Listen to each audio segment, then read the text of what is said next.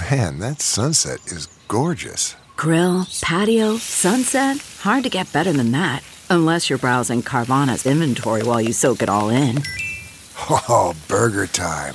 So sit back, get comfortable. Carvana's got thousands of cars under $20,000 just waiting for you. I could stay here forever. Carvana, where car buying meets comfort, meets convenience.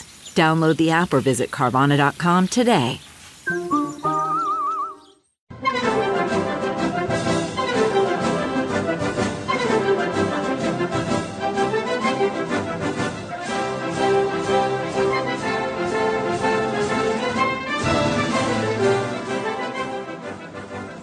Ladies and gentlemen. This is the Victor Davis Hanson Show, The Traditionalist. We are recording on Saturday, November 20th, 2021.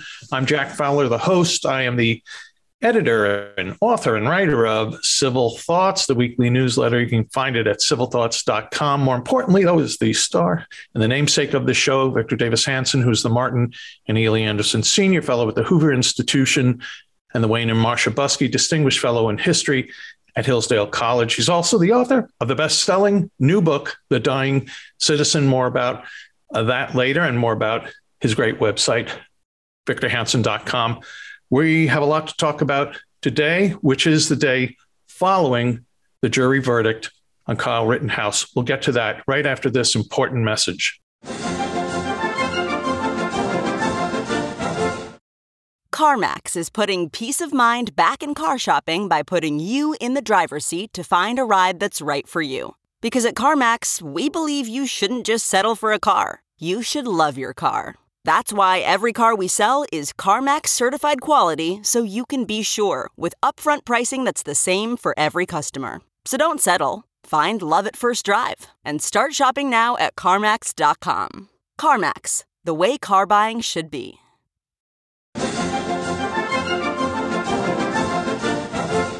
We're back with the Victor Davis Hanson Show, The Traditionalist. There are three weekly podcasts. This is one, The Classicist is another. I'm blessed to do that. And then the great Sami Winc does The Culturalist with Victor. Please listen to them all. Victor, the verdict came in yesterday afternoon. There's just a ton of things to talk about on this case the verdict itself, how the trial was conducted, how the media conducted itself, before the trial, during the jury deliberation, and now afterwards. Victor, what are your broad thoughts about this? I think travesty. The verdict's not a travesty. The fact that there even was a case is a travesty. But how about it, my friend. Well, given the lies that were central to the media narrative and to the prosecution narrative and to the left wing narrative, it kind of is a watershed moment because remember, Jack, we're talking in the context of Michael Brown, hands up, don't shoot, the white Hispanic George Zimmerman who attacked the innocent Trayvon without cause, and the Jussie Smollett and the horrible Nicholas Sandmann who pursued and got in the face of a, a combat vet and a Native American combat vet. All that was lies and was exposed as lies. And yet they're back again with shamelessness because they're kind of Trotskyites. They believe that the lie is okay. There's the, because the, the ultimate truth is true. That is that the victims deserve leeway from the victimizers. And so that's the narrative and they, they make that fit.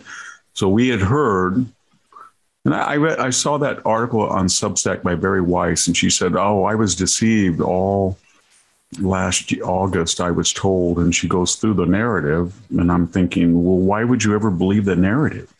Just because you wrote for the New York Times? I mean, come on. Did he cross state lines, Jack? Plural, plural. Since when is there more than one state line between Wisconsin and Illinois? And then he went out of state, 20 miles, and he went to a, a, town with no connection to him where his father and his family live.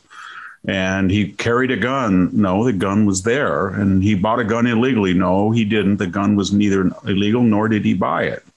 And then we went off to the races from there. And then he was, you know, attacked by three noble citizens. One a convicted numerous times pedophile, among other felonies. Another was a felony uh, assault uh, threats. You know, I'm going to gut you like a pig to a family member. And then the third person who pointed a gun at him uh, was had an arrest record. So we had three criminals who chased him. One tried to beat his brains in with a skateboard. The other uh, was going had threatened to kill him and said, you know, the N word, and he was just released from a mental hospital. I think that day after a suicide attempt. And then we had the third person who was the star witness, Jack, on for the prosecution, who admitted that uh, Kyle really didn't point a gun at him until he pointed a gun at him. That just crushed their case. And then we had the jumper man. I don't know who he was, but the prosecution knew who he was. This is the youth that came in, another felon. So we had four, three felons and one with an arrest record jumped on it, tried to jump on his head and, and did, I think, and then took off. And then we never knew who he was. We were told, but the prosecution, of course, knew who he was all the time. So then we went into the trial and we had the prosecution in the aftermath of um, Alec Baldwin pointing a gun at the jury. We had one of the prosecutors saying that, you know, you need to take a beating, that you have a mob chasing you, wants to kill you. Just take a beating. And he was a coward, that he didn't fight with his fist. And then we went into the video that they they released a grainy version to the defense. It wasn't there, it wasn't the quality that they had at their access. They brought up, tried to impugn um, Rittenhouse by Fifth Amendment insinuations that the judge ruled out of order. I could go on. And the judge himself was obviously worried about the crowd, kept threatening that the prosecution might have been out of hand, but uh, never. He was hated, and he was scared that he was hated in the media by the left, even though he was a Democrat and quite liberal. But when I get me that, and then we had the jury, and I thought this would be, you know, two hours. Courtesy, Jack two hours, but it was almost four days. So what do, what do we glean from all of this? Still, I think I have a, a kind of a aberrant view of this. I think the prosecution, even in their infamy, understood that this was not a case that was triable, that it was a clear case of self defense. And the only way they could make it look good was to lie and lie and lie and be so outrageous that they could try this guy on three or four counts. A, he's white. So they lied and said he was a white supremacist, as did Joe Biden and almost everybody else. He had no evidence that he was. But that was one thing. And then he was using an assault weapon, automatic weapon, you know, short barrel, all lies. And uh, he just went over there to kill. So all that. But really, demands a question. Were they thinking that you know we don't want this so we're just going to act outrageous and not play to the jury or the judge so much as to the public? And we can always say look we not only tried this case we were crazy. We were unprofessional. We violated every ethical and judicial canon in existence on your behalf. Then they fobbed it over on the judge hoping that the judge at some point would say mistrial and then they could say, well, we didn't lose the case. The judge, being, you know, a right wing white supremacist himself, cut us off. Well, then it was on the judge, and the judge should have called a mistrial right away. As soon as they found out that they were offering deals with the other companion that had a gun so that he might not be able to testify, or they were looking at him. I think they were charging him with arson so that he couldn't come in without testifying against himself and the two videos, all of this was unprofessional. He should have called a mistrial, but he didn't want to do that. So then he fobbed the responsibility onto the jury. And I know the juries, and remember in this context, we had a MSNBC reporter surveilling the, who the jurors were, following them, running a red light to follow them. We had protesters outside who the judge seemed to be very rattled by. Uh, the prosecutors were playing to the community. There were people in the community, et cetera, et cetera.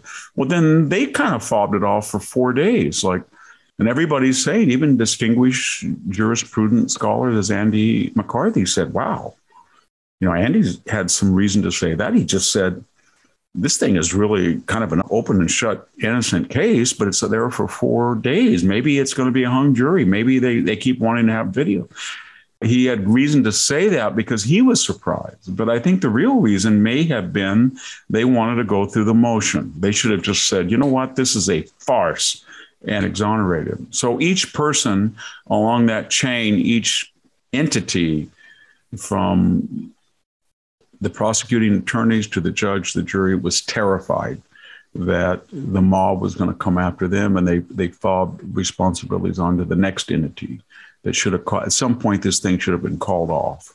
And all of them had it in their power. This, the prosecuting attorney said, This is a joke.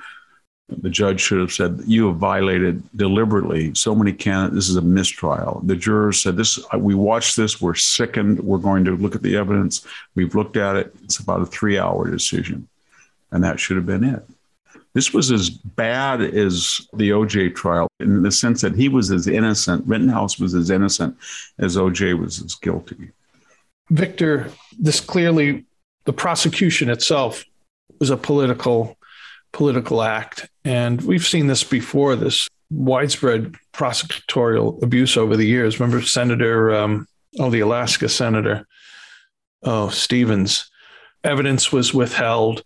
We have had some of the special prosecutors over the years who just file, you know, a thousand. Uh, well, actually, I think against Elliott Abrams, he was facing dozens of charges, and uh, you just take you take Conrad one. Black. Look at Conrad Black. Yeah, well, Conrad, right? They, well, they, they that, filed everything in the ki- everything right. in the kitchen sink against Conrad. When the whole, and you're right, the whole strategy was, okay, we'll drop this one, but then you do the okay, we'll, and they just whittle it down and they wear out the person, they wear out their financial resources, they wear out their psyches, and then they hope all along that line of you know dropping unnecessary or gratuitous charges at some point the defendant will be broken down and right. and plead so in this case you're right. I mean he was charged with a weapons charge.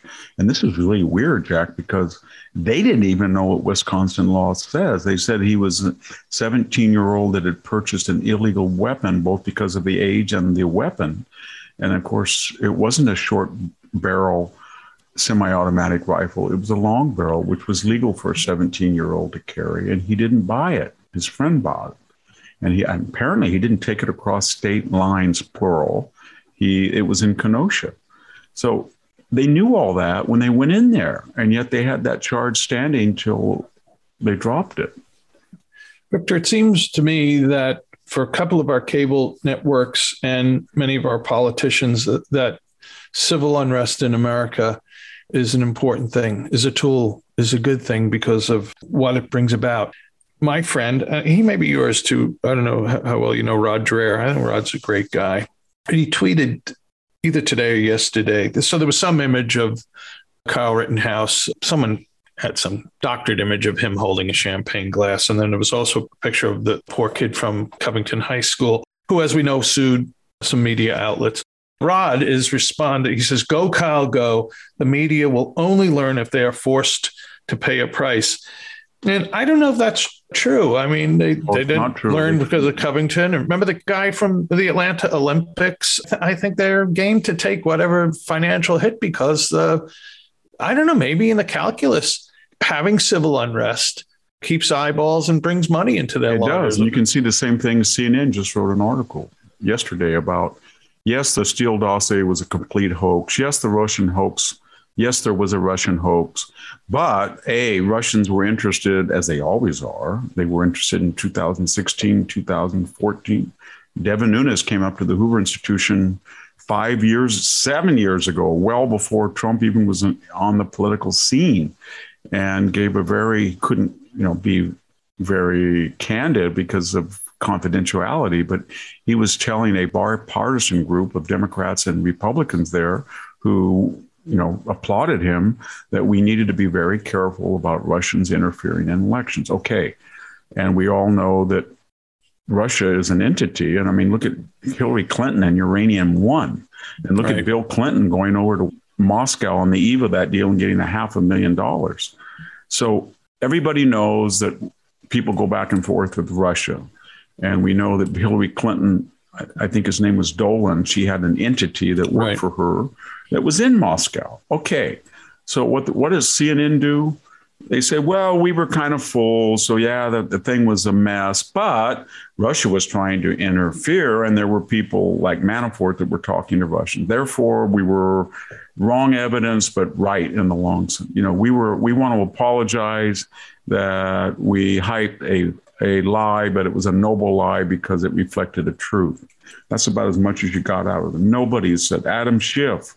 Adam Schiff, like Clapper and Brennan, were telling everybody publicly that they had all this information that Russia had colluded and then privately under oath or in in the House Intelligence Committee, according to published leaks, they were saying just the opposite. So no, they don't learn, Jack.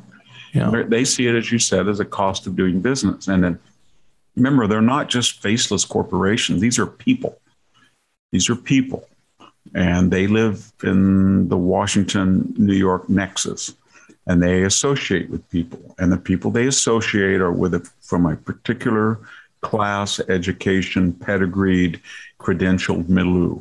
And in their way of thinking, the corporation will make up the losses. And uh, I know them, and I'm married to this person, and my brother works at this news outlet, and I used to be married to this woman, and etc. And they're all incestuous, and they are in an echo chamber. They have no idea that people are just turning them out. They have no idea that they're despised by the majority of the American people. And they have no idea they have zero credibility. I think all of us now on the conservative side, when somebody calls you up right. from the Washington Post, the New York Times, CNN, MSNBC, and they still do occasionally, you very politely say, No, I can't talk to you because you know what they're going to do. They're going to A, lie about you, and then they're going to say conservative person, and they're going to put words in your mouth that you criticize other conservative. That's right. all they do.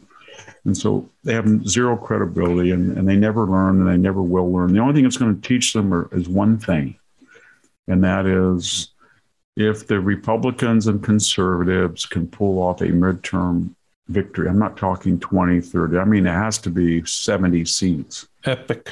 And right. then they have to take the Senate back and they have to send a message that these school board protests are going to continue and they have to pay a price for wokeness. And if they do that, then somebody who wants a job in Congress to keep their job is going to turn around and say, listen, if you guys keep it up, we're done for, and, and then bolt.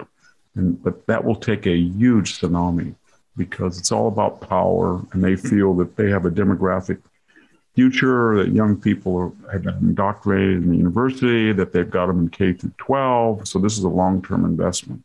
Right. And it's like Joy Reid said when she started clapping on the air, essentially, when she said, Oh, the new stories say that the so called white population, forget about intermarriage and the idea that increasingly class is becoming as important as race to most of the middle class.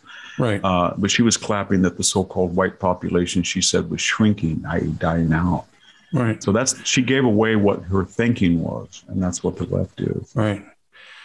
Well, Victor, one last thing related to the media, and I'm I'm going to give a garbled uh, uh, history lesson, but we have a media, and it does what it does because there is a thing called freedom of the press, and what we've just gone through with this trial is, a, this is a political case. It was a political prosecution, and okay, our right to free speech and right to free press is legally enshrined in the Constitution, but it it emanates from you know a very famous case in the 1730s in New York, which once upon a time we used to be taught in elementary school about John Peter Zenger. And he had a newspaper in New York and he criticized the royal governor who didn't like being criticized. And he demanded that John Peter Zenger be tried for libel. And a, a, a grand jury of citizens said no. And then the colonial governor forced the colonial attorney general to file charges anyway and Zenger was uh, exonerated within 10 minutes by by the jury. But that's where the right of freedom of the press in our society it, it emanates was. from. Yeah, I can and remember in my grammar school there was a w- famous watercolor. Was it called "Burning of the Papers" or something? That you know that they were wasn't he? He was critical of the governor or something. Of the governor, yeah, he was. Yeah, a, yeah we, over, over his salary. Yeah, and people were trying to burn his journals and stuff, his newspaper. Right. But yeah, well, you know, today the, they would kill him. right. Well, I mean, here's a, the media that gets its rights because of a case of, pers- of a political, you know, political prosecution, and now calling for it. It's it's a. Uh, it's, well, I just read an article in the Washington Post, an op-ed by Max Boot.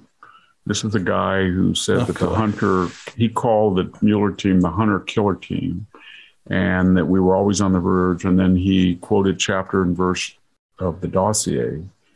And he was surveying the political climate. And he, in this op ed, sensed that the Biden agenda was polarizing people. And that if he did not change, they were going to lose big time within a year and then big, big time within three years in the presidential election. And then he had gone to Berkeley to talk to his friends who were liberal. And they warned him that even though they were liberal, that the mask mandate for people, even who had COVID or the critical race theory or the cancel culture was turning them off the left. And this column was therefore a call for the Democrats to be liberal and not hardcore progressive. And what was the point of it? The point of all of this was to say that they may lose the election, then Donald Trump, the evil orange man, was going to destroy democracy. Mm-hmm. Think of the logic of that. It's the guy who pushes the Steele dossier that was bought by Hillary Clinton, paid for through the pay wall, I guess, or firewall of the Perkins, the DNC A, Perkins Coie law firm B, Fusion GPS C, and we were told that this was professional, that it was the guy had not been to Russia since 2009 at best, and maybe earlier. He might have lied about that earlier. He had not been there. And he was relying on his sources from a guy that worked for Hillary Clinton and recycled it from Danchenko, who was at the Brookings Institute. He was a left wing guy, and he did no research. And we were, after promulgating that whole thing in columns, the left doesn't even say, oh my God, we were duped they just say there were things that were wrong with it, but the general central truth is it was it was Russian. Things haven't been disproven. No, yeah, that's yeah. a lie. and, and the point is, the the truth or the narrative for all these people is Donald Trump is bad, and therefore any means necessary to prove that he's bad and keep him out are noble. And so, and I think what's happened is we don't know how large it is. Everybody says the universities have zero reputation. The media has zero reputation. The network news has zero reputation. People used to listen to NPR and PBS. I did. I don't do that anymore. No people oh, don't do that. I've never. And yeah, they've lost everything with half the country, and they don't even know it. They they can see it on the bottom line that CNN has a minuscule audience or that Tucker has a bigger audience than CNN and MSNBC combined, even though the conservative cable news has been fragmented with Newsmax and AON. Mm-hmm. And the difference is it's still bigger. Fox is still bigger than those two entities combined, and they still don't get it. And they don't, they'll never get it until finally they'll get so isolated or estranged uh, or ostracized, it'll start to affect them monetarily. Yeah. But I think a lot of people are saying, wait a minute, I don't really care anymore that my kid has a Yale BA or I don't want to send my kid to Berkeley. Why does it matter if they're going to go there and be indoctrinated and come home for Christmas and tell me I'm a racist, slave owning, uh, heterosexual Christian. I don't want to pay for those people. I do not want to pay for that. So I will send them to another school, and that you are vocational school. Right. Let the let the let the bi-coastal elite go to these little places and then hire each other and then talk about how wonderful they are, but just everybody else should forget about them. I just would hope and pray, Victor. We've mentioned this before, but the conservatives who attended some of these elite institutions, who uh, were thrilled to have gotten a, a Hickey under the grandstand of the homecoming game in 1964, will not leave, write big checks or bequests or whatever to these same places that are turning their grandchildren into communists. There's a there's a role of culpability for conservatives here. Oh, there is too, and they got to get over it. I spend most of my waking hours when I talk to such people to say send your child to St. Thomas Aquinas if you want to send send them to Hillsdale College, send them to Evergreen, send them anywhere. Right. Send them to a state college and get a vocational skill, but do not send them to those places. These people who run those places are simply not truthful. And we saw that case with the Yale Law School, that psychodrama going out where they tried to get a confession out of a Native American student because he, you know, he he said he used a word they didn't think was appropriate, and they went after the Federalist Society. They went after Amy Chua, and they've gone. Princeton's gone after Joshua Katz. It's the same story. We don't like free speech, but it's really about power.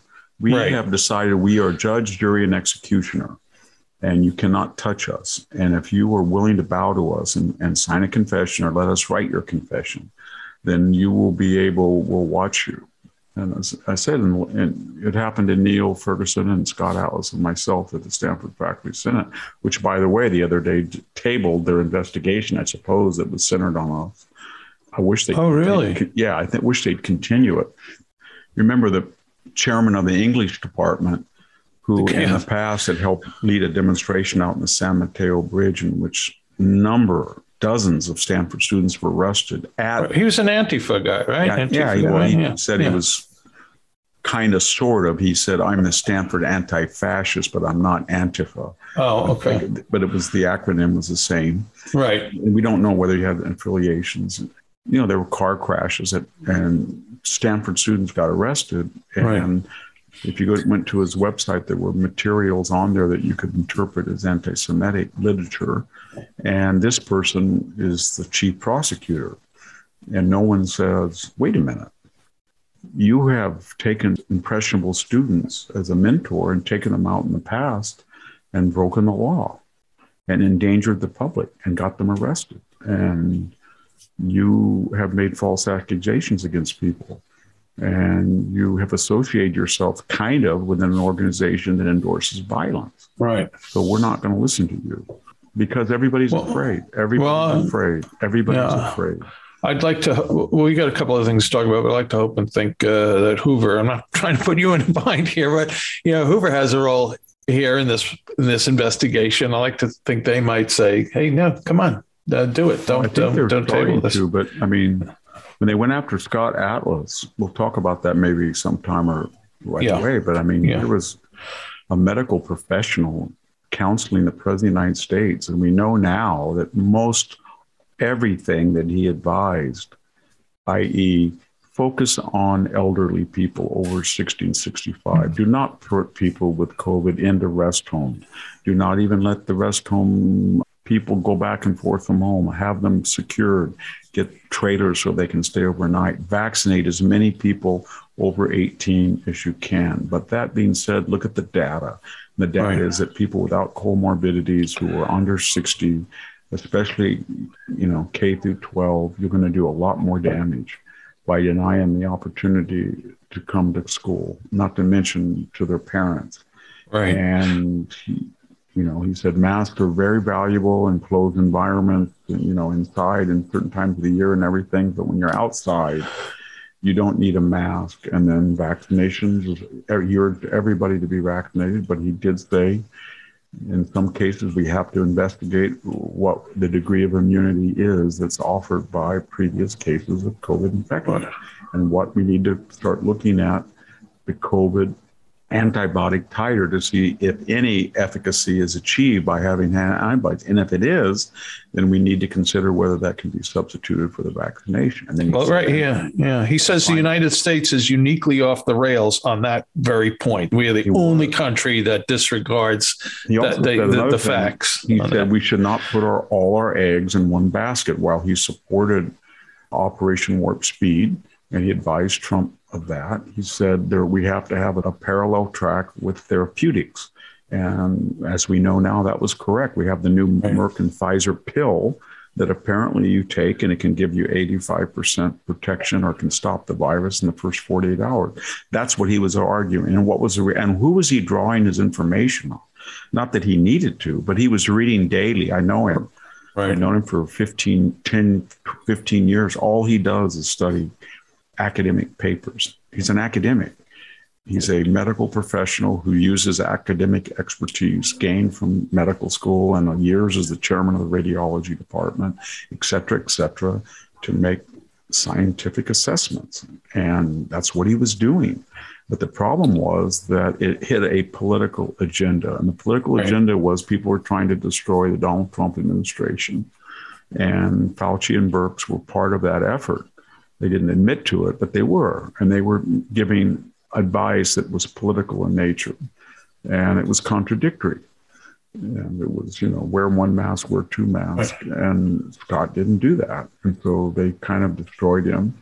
And the irony, the final irony of this whole melodrama was who were Scott's associates? When Stanford professors wrote petitions trying to censor him, right. or the faculty senate demonized him, who were the people that had been his colleagues for years and he knew and were giving him advice about immunology and public pandemics. Pandemics, I shouldn't say public. It was right. J- Jay Bhattacharya, one of the great immunologists, uh, public health experts of infectious diseases around, epidemiologist. And then we had John Ioannidis, another stellar, world famous epidemiologist. And we had Michael Levitt, a Nobel Prize winner. So that was what the irony was that Stanford was basically saying Scott Atlas has embarrassed us, but he was drawing on three people right. who are stellar superstars in the field that surrounds aspects of the COVID pandemic.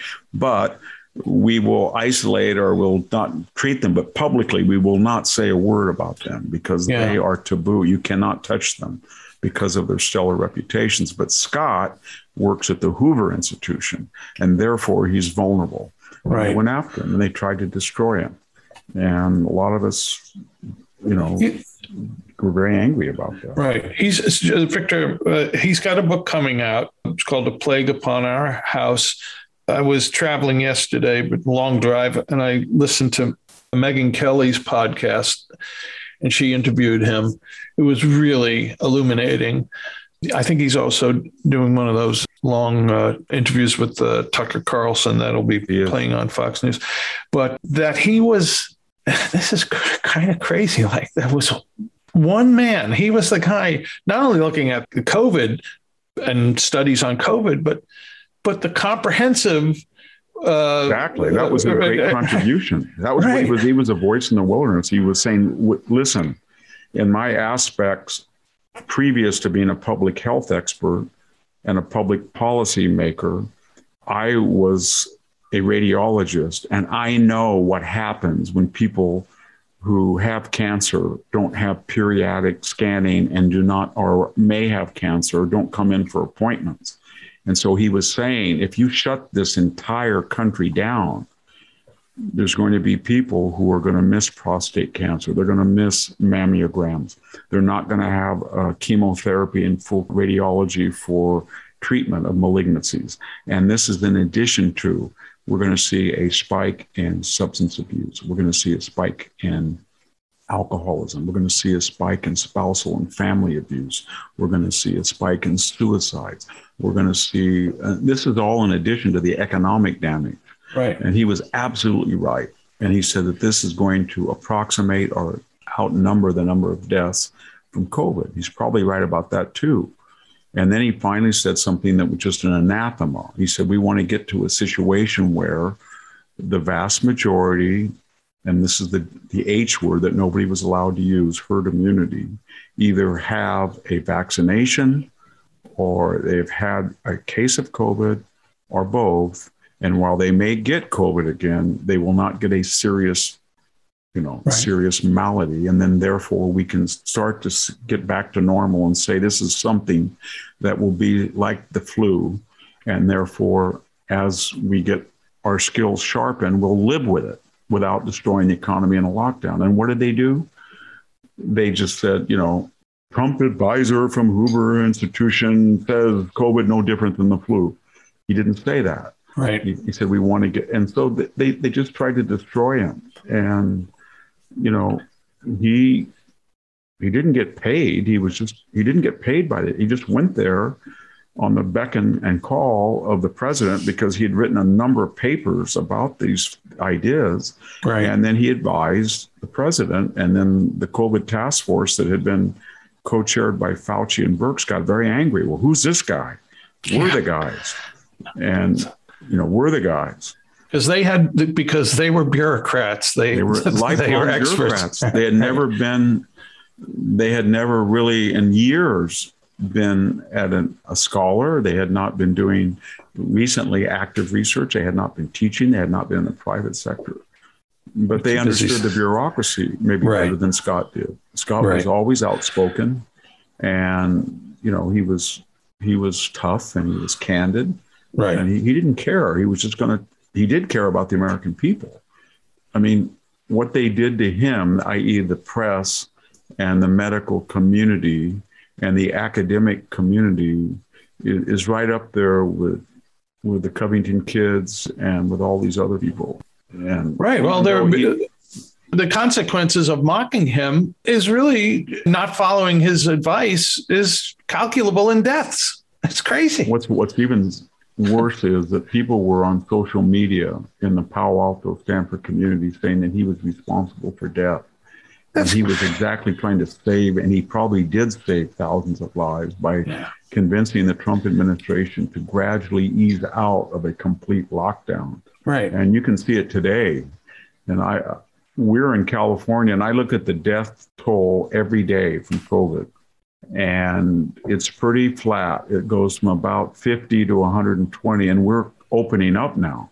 I just got right. back 20 minutes ago from Walmart, uh, 30 minutes ago, and it's open. There's no mask.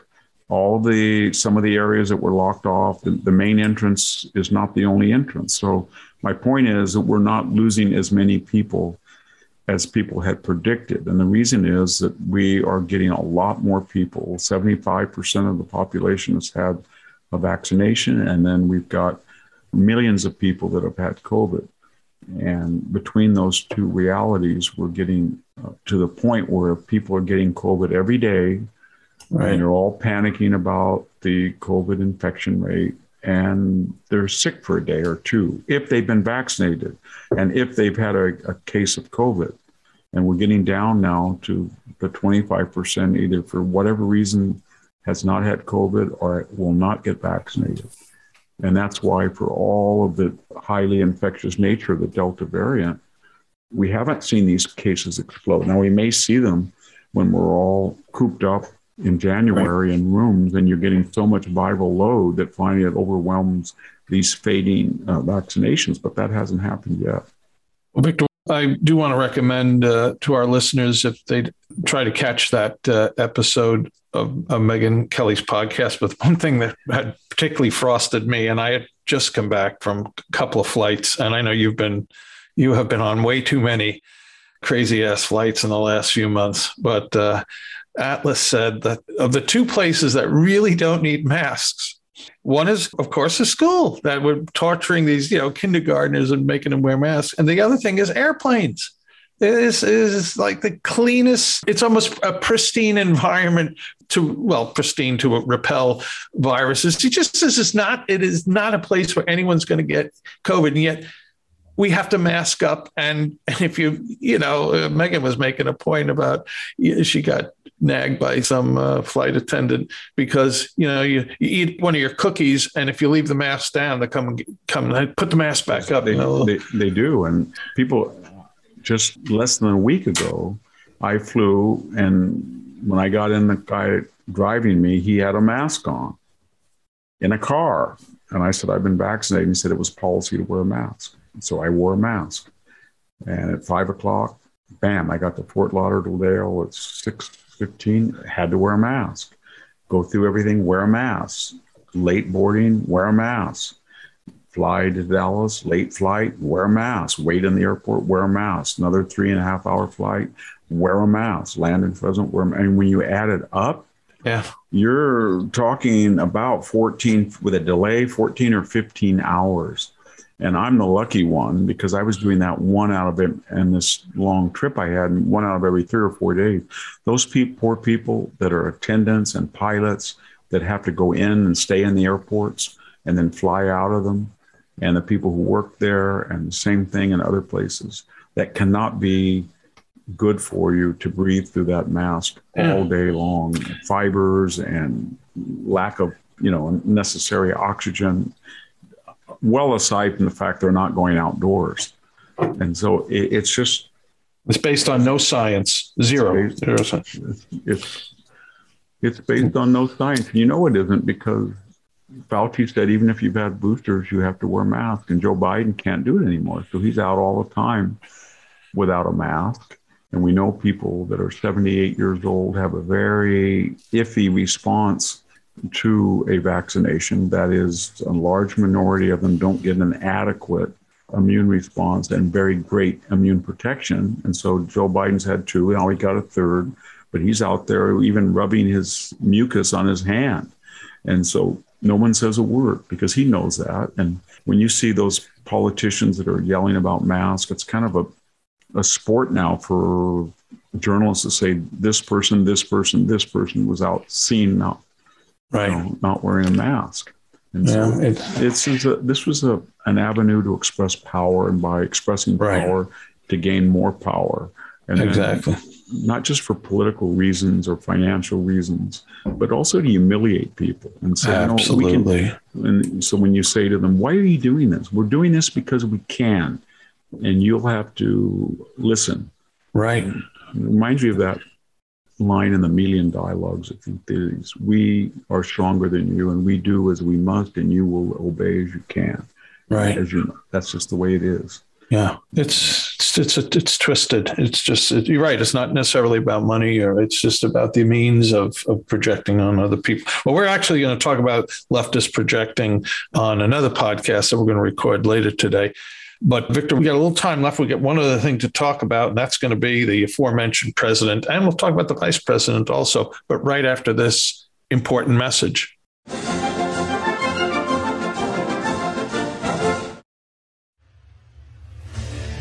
What makes a life a good one? Is it the adventure you have? Or the friends you find along the way? Maybe it's pursuing your passion while striving to protect, defend, and save what you believe in every single day. So, what makes a life a good one? In the Coast Guard, we think it's all of the above and more. But you'll have to find out for yourself. Visit gocoastguard.com to learn more.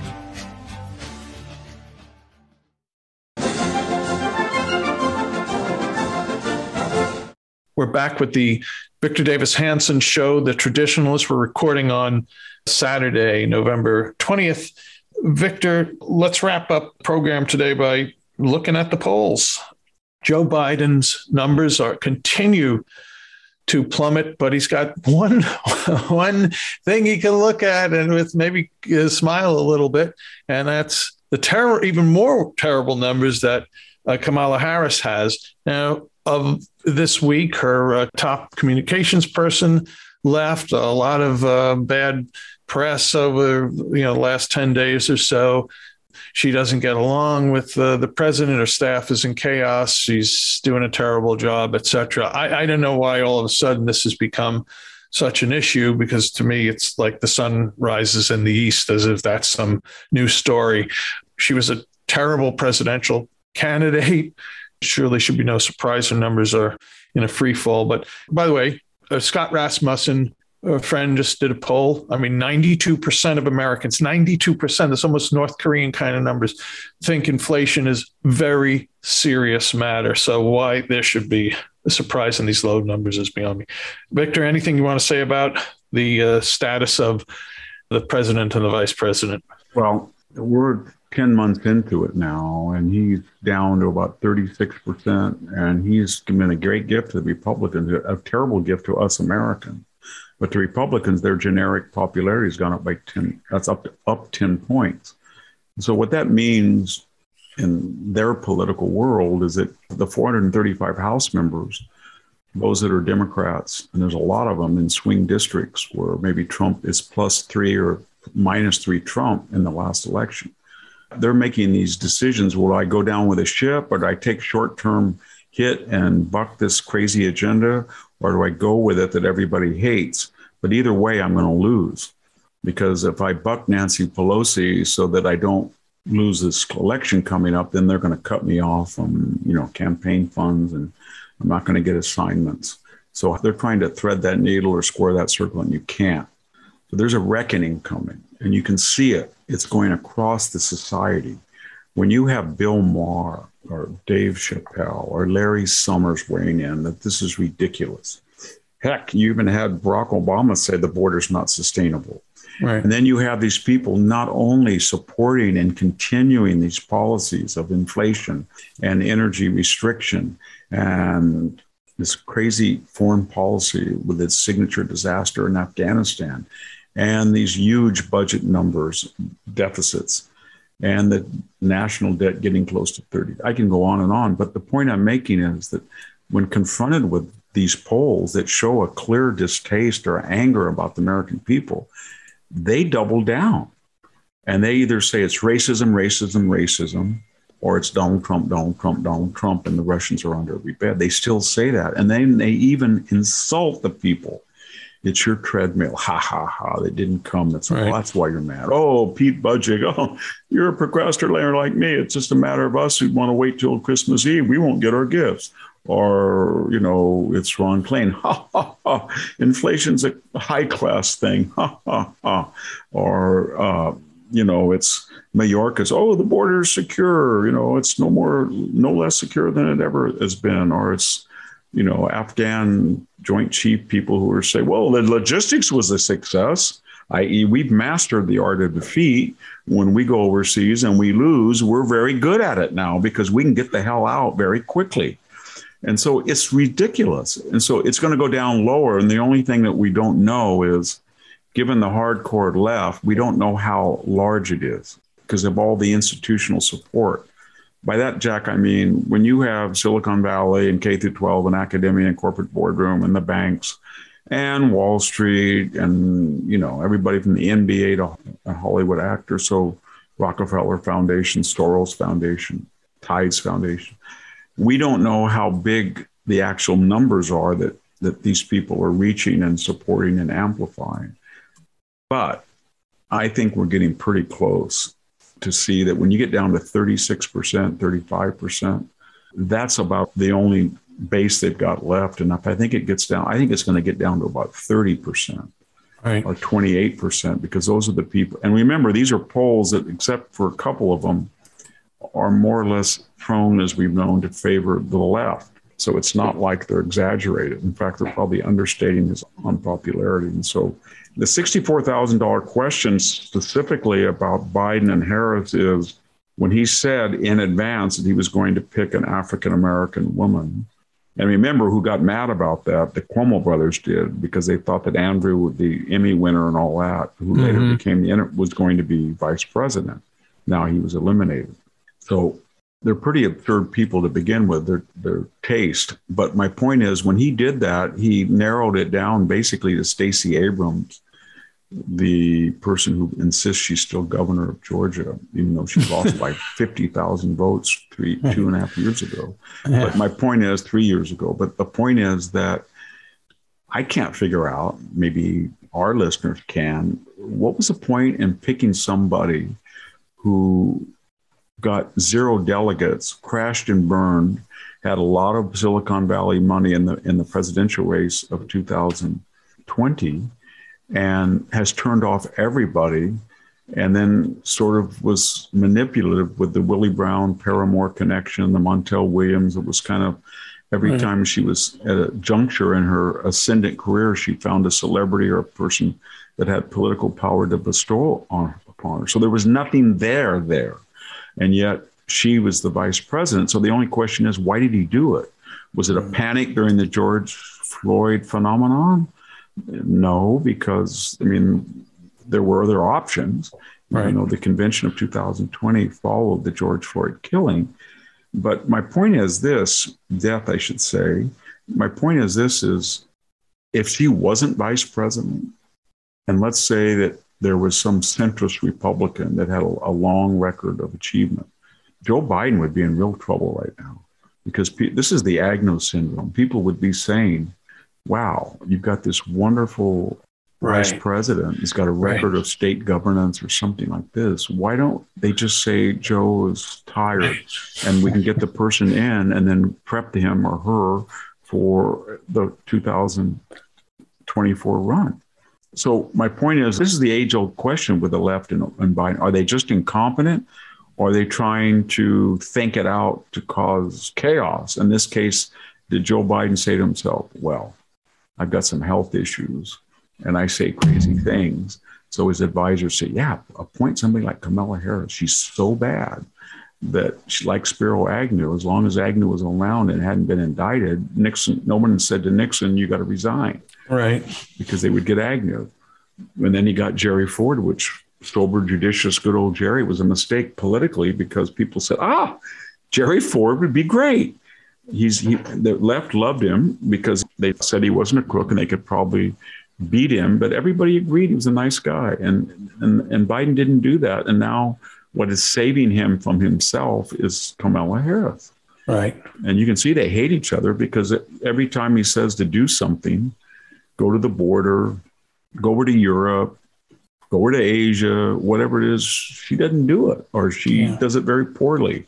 Extremely poorly. And then he leaks what his guys leak how terrible she is. And I, you know what? I really do believe that there is something there when I'm not saying she's not inept, but when she says it's racist and sexist, there's something about Joe Biden. I don't know what it is. And I'm very reluctant to say anyone's a racist that I don't know, but I do know his record. And during this whole trial with Rittenhouse and this racial climate, when he says that, uses the word Negro, and that, that's an ossified word that people take in a particular way, Negro. Right. And then he said about in August, he said to one of his stalwart staffers, that's not a staffer, a head of an agency, said, Hey, boy, I got a boy down here, boy. And this follows, you know, hey, are you a junkie or you ain't black? And then going back, put you all in chains. Remember, put you all in chains was not addressed to a bunch of people on parole. It was a highly distinguished, highly competent group of black professionals that he said that to. Then we yeah. add in those crazy racist corn pop stories, and we go back to the donut shop. Barack Obama is the first, you know, articulate black, and it's just everywhere, everywhere. The guy cannot finish a month without saying something that's racist. And so when she says that, you know, I always, when somebody accuses anybody of racism, I say, well, let's see the evidence. But the evidence is that he's saying, I mean, think about the left. They're worried about a white male, 17 years old, shooting three criminals, former criminals with arrest records who were trying to kill him. And they're angry about it because they think it has something to do with race uh-huh. and it's a proof of racism. Where at the same time, the president of the United States has just gone into a riff about Negro, right. and and they don't say a word. So, right. but I think Kamala Harris has a point. I think he he's not. I don't know what it is with him, but he he can't treat people as people. And it's always Joe Biden is the superior person. Think of all the things in those stories. I'm going to tell you that they're going to put you in chains. I'm going to tell you about these crazy corn pop people. I'm going to tell you, junkie, that you ain't black. I tell you what the rules are. It's always him talking down to somebody. Yeah. I would love to see someday some psychiatrist do a real analysis of this dude because he is. I would go mad. maybe, maybe. All right. Hey, Victor, we've got a little business here to attend to. So, first, I'd like to encourage our listeners to visit victorhanson.com and you'll find a, a, link for The Dying Citizen. If you haven't gotten it yet, all I can ask is, what's the matter with you? Go ahead, get it. A bestseller, terrific book. Just got a very strong review in the Wall Street Journal from Barton Swaim. While you're there, also do consider subscribing to victorhanson.com. There is a plethora of original material. Victor writes like a machine. There's a lot of content on there. It's exclusive to the website. Five bucks a month, $50 for a year. Do the $5 option if you want to test it out. You're going to enjoy it tremendously, I assure you. I do want to thank our listeners who go to iTunes and leave ratings. Once again, five stars across the board. Probably the only heavily reviewed podcast out there that has that ranking. And Victor, we have some lovely reviews. Here's one from Medley C. Medley C. It's titled VDH Fangirl. It's a silly title, but I'm a 59 year old fan. I've been listening to Victor Davis Hanson for years. I love the fact that he understands the working man and is still so deeply intellectual and thoughtful about every topic that comes his way. I've read many of his books and find such insight that his books will always remain on the shelf. The Dying Citizen is providing both an insightful and utterly depressing read. Still, the truth is just that way sometimes. So thanks, Medley C. Thanks to our listeners who go to iTunes. Thanks to those who have visited civilthoughts.com, where I hang my hat, and you can subscribe or also visit Center for Civil Society at American Philanthropic. We are recording this the Saturday before Thanksgiving. I'm going to say have a happy Thanksgiving to our listeners. I hope this comes out beforehand. So, and be, yeah. well, have a happy, unfortunately, a happy, expensive Thanksgiving. but we always end our broadcasts with "There's a patch of blue somewhere." Yeah, and and, and help is coming, or deliverance is coming for. us. Yeah. God bless all. Thanks. Thank you. Hear that? That's the sound of change being cooked up in our schools. Each day, school food professionals throughout California are working to make better meals for our kids, one tray at a time. These meal planning, sauce stirring, taste bud training professionals are making food for students from kindergarten to high school using fresher ingredients and flavors kids love. The secret ingredient to better school food in California? The dedicated professionals who are improving it every day. Learn more about how they're cooking up change at schoolfoodpros.org. Grant provided by California Community Colleges, Chancellor's Office.